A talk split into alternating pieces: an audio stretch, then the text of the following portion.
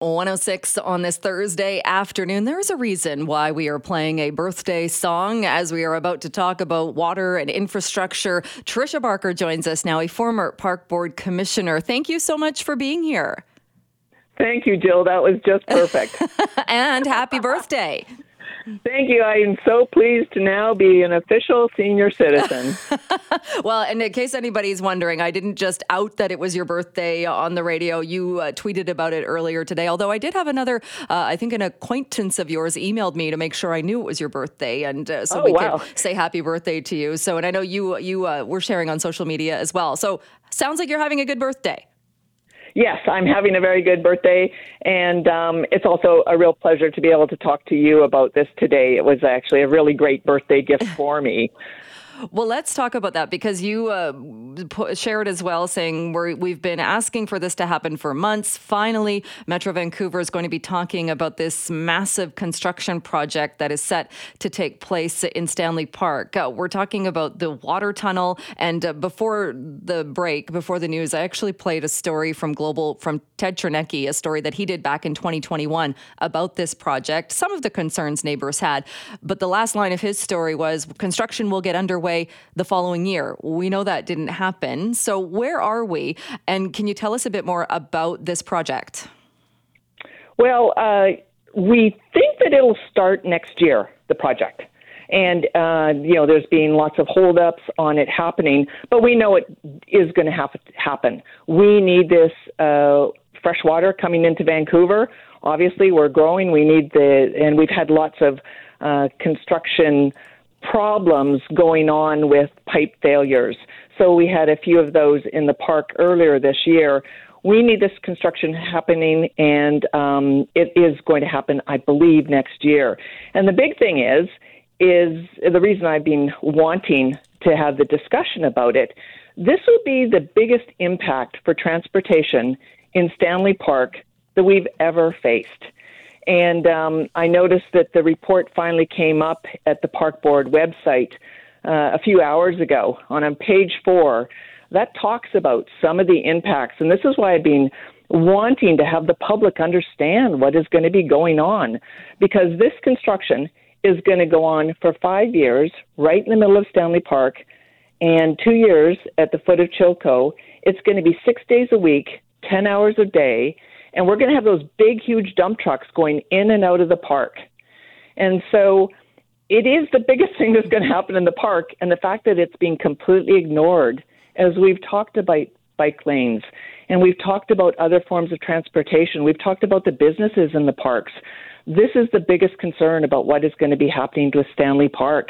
And this is also why we've been fighting so hard to get that Beach Avenue exit opened because um, having that exit opened is another way to not be in the way of all those trucks that are going to be going in and out, and they will be going in and out at that causeway exit.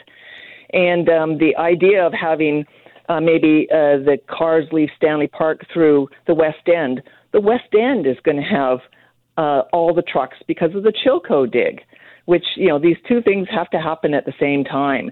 So that's the reason I wanted it to become so like, let's get this right in front of everyone's face so we can all understand what's going on.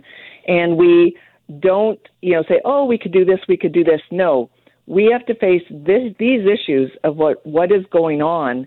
And that's why um, the big request from the councillors at the city uh, please, please, please open up the Beach Avenue exit. There's plenty of room to have two lanes of traffic, a really big bike lane, and room for pedestrians. We have that all along Beach Avenue.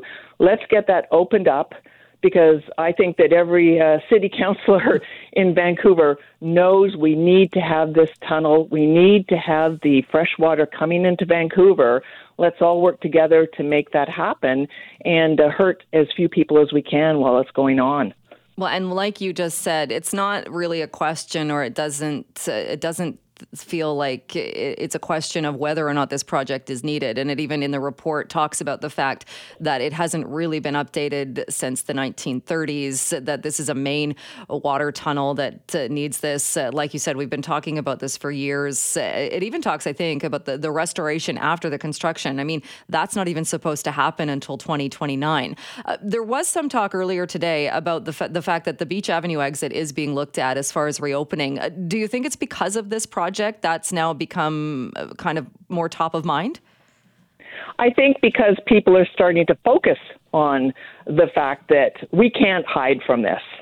Um, as I said, I've been talking about this for over two years now. Every time I speak about Stanley Park, I go, but what about the water pipe? Um, so I think that uh, people were kind of ignoring that issue about why the Beach Avenue was so important.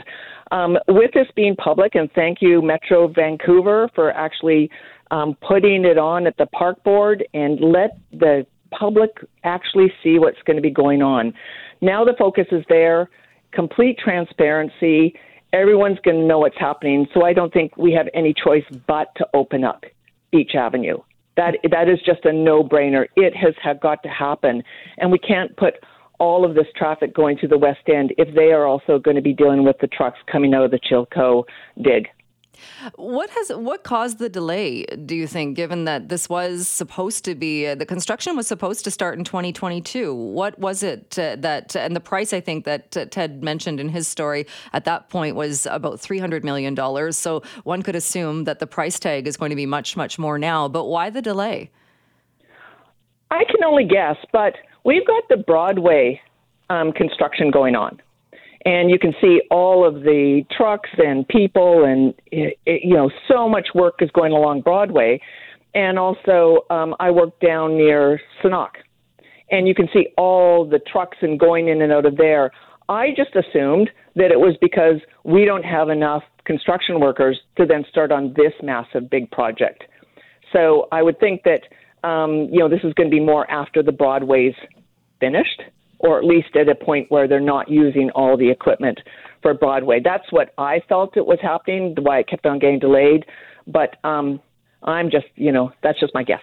Right. Uh, so looking at this report, and again, the, the it talks about the different sites where where the work is going to be done, and like you said, it's it's uh, tunnels that are going to be below ground, but people will see and be impacted by a lot of the constructions for the the three vertical tunnels or shafts in Stanley Park. Uh, it says that the project is nearing the end of the design stage at this point. Construction is supposed to start next year.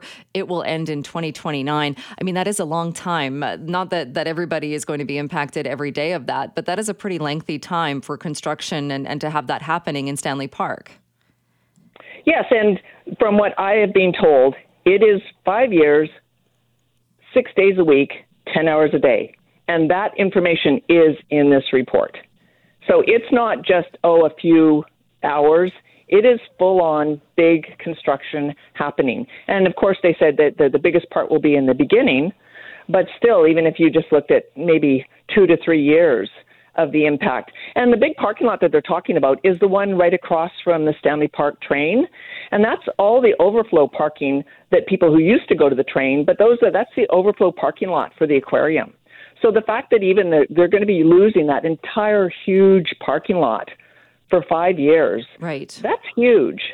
That is huge. And besides all the fact that um, I would think that Pipeline Road um, you know, with those trucks going in and out, I'm sure that anyone who's lived in Vancouver knows about these big, huge dump trucks that we've been surrounded by.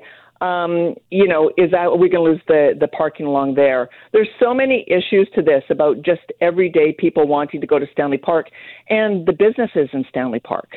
The impact on them is going to be massive, and they got through COVID. They're just trying to recover. They're trying to get the tourists back, and now we're throwing this at them. As I said, we have to do this. This this has to happen. But what we want to do is make it as um, as good as we can to help them get through it, to get to the other side. Right. And even looking at the list, and you kind of touched on this, but the list in the report as well talks about the number of direct impacts to the land, saying uh, this includes the removal of trees, the removal of park amenities, temporary closure and or modification of existing pathways and trails, the removal of a biofiltration area, uh, area the removal of an animal hospital, the realignment of the Stanley Park Works Yard entry, uh, active transportation and traffic flow changes. There will be parking lot closures during the duration duration of the project, uh, as you mentioned. So for, that's for the entire uh, five years, and then working on the restoration at the conclusion. Uh, but it, it, goes on to say as well. So the most significant traffic flow impacts will be at the Burrard site in the northern part of the park, where there will be the closure of one lane of Stanley Park Drive for the duration of the project. I mean, that's pretty major that so we're going to see that lane closed down. And again, I think people understand this is needed, but that's going to have a huge impact. Yes, and I do really appreciate uh, Metro Vancouver being so transparent about just listing all of that. Because, you know, I've been talking to a lot of the businesses who have had presentations made to them.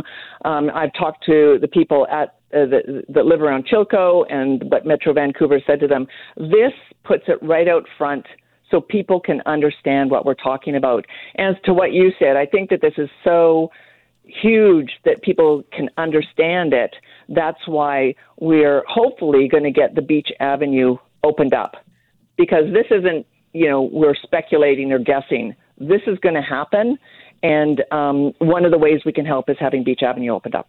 All right. Well, uh, and again, uh, I know there was some movement on that, certainly discussions that have been taking place. Tricia, thank you so much for joining us on your birthday and bringing us up to date on this, and have a great rest of your day. Thank you so very much.